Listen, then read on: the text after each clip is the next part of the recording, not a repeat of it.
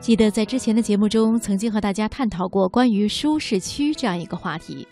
我们每个人都有自己的舒适区，在这个舒适区里，我们会感到安全和放松；而一旦超越它，很多人都会感到不舒服，甚至是惊慌失措。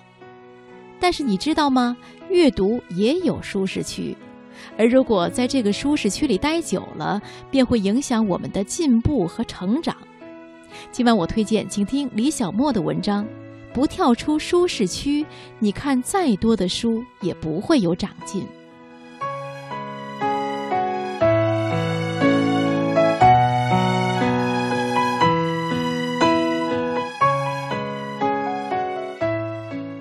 经常有人问，为什么我看了那么多书，还是觉得自己没什么长进？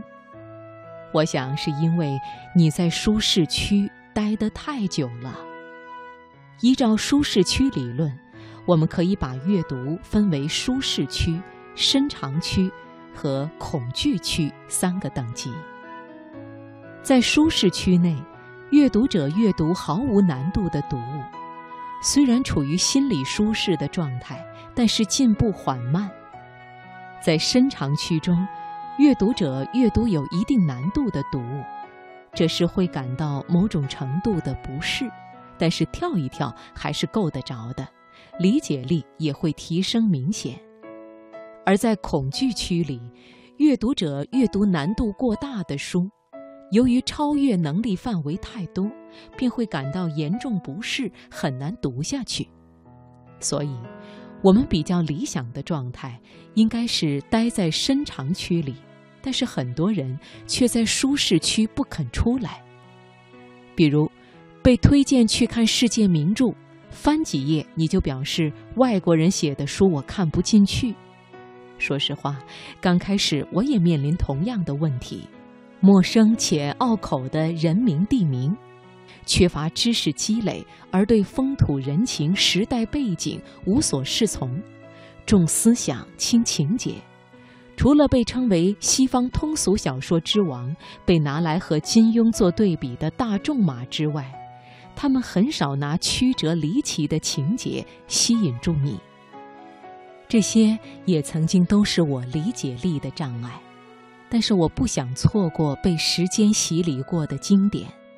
从简单一些的《简爱》《红与黑》，再到大部头的《悲惨世界》《安娜·卡列尼娜》，我一路硬着头皮看下去。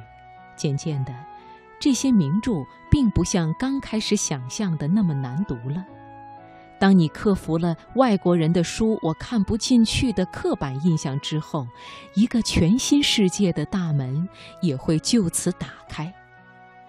曾经看到过一个故事，一个年轻人向钢琴家学习琴技，钢琴家第一天就给了他一份难度极高的琴谱，一周后他才能勉强弹奏完整的曲子。本以为钢琴家只是想给他一个下马威，没想到钢琴家之后给出的琴谱竟然一首比一首难，越来越超出年轻人掌握的技巧。直到有一天，年轻人忍不住向钢琴家提出疑问，钢琴家什么也没说，只是示意年轻人弹奏第一天的曲谱。年轻人惊讶地发现，曾经对他来说生涩的琴谱，已经在他的指尖化为优雅流畅的旋律。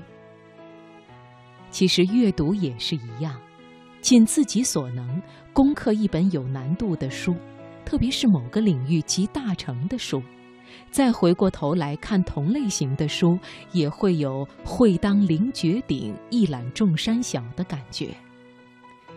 我们应该不断的去挑战自己的理解力，去看那种跳一下才能够够得着的书，理解力才能突飞猛进的提升。而任何人都可以通过由浅入深、循序渐进的阅读安排，不断的扩大自己的舒适区。此外，我们还应该多去看超越你已有经验的书籍，而不是沉溺于寻求共鸣；去看突破你当前认知框架的书籍，而不是一味地追求观点认同。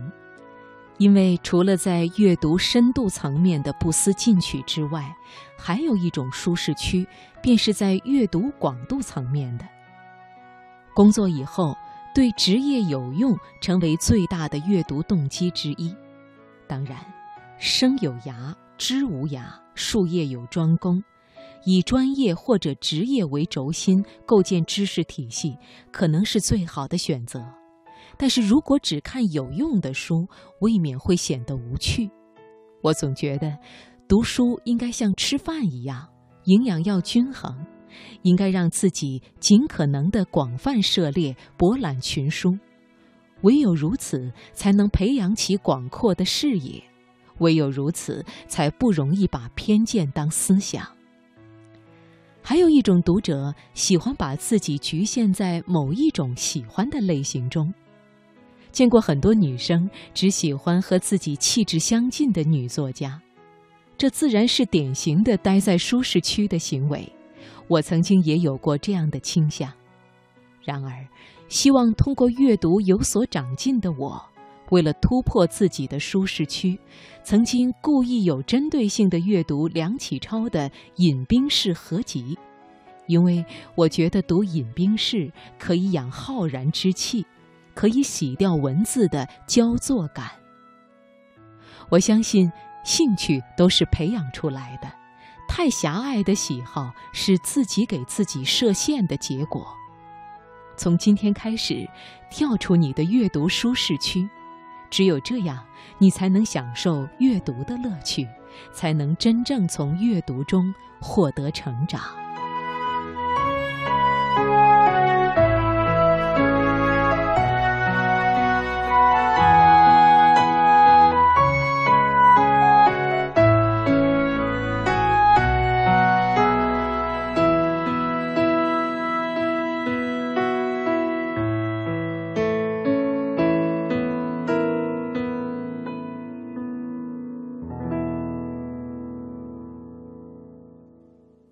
听众朋友，在接下来的财经夜读节目当中，你将听到职场分享：十七岁那年的选择，要拿一辈子负责吗？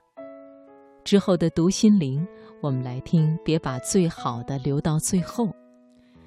最后的读经典，我们一起来听德国作家赫尔曼·黑塞的散文，还有一些美好的事物在等着我们。好，听众朋友，我们稍后再会。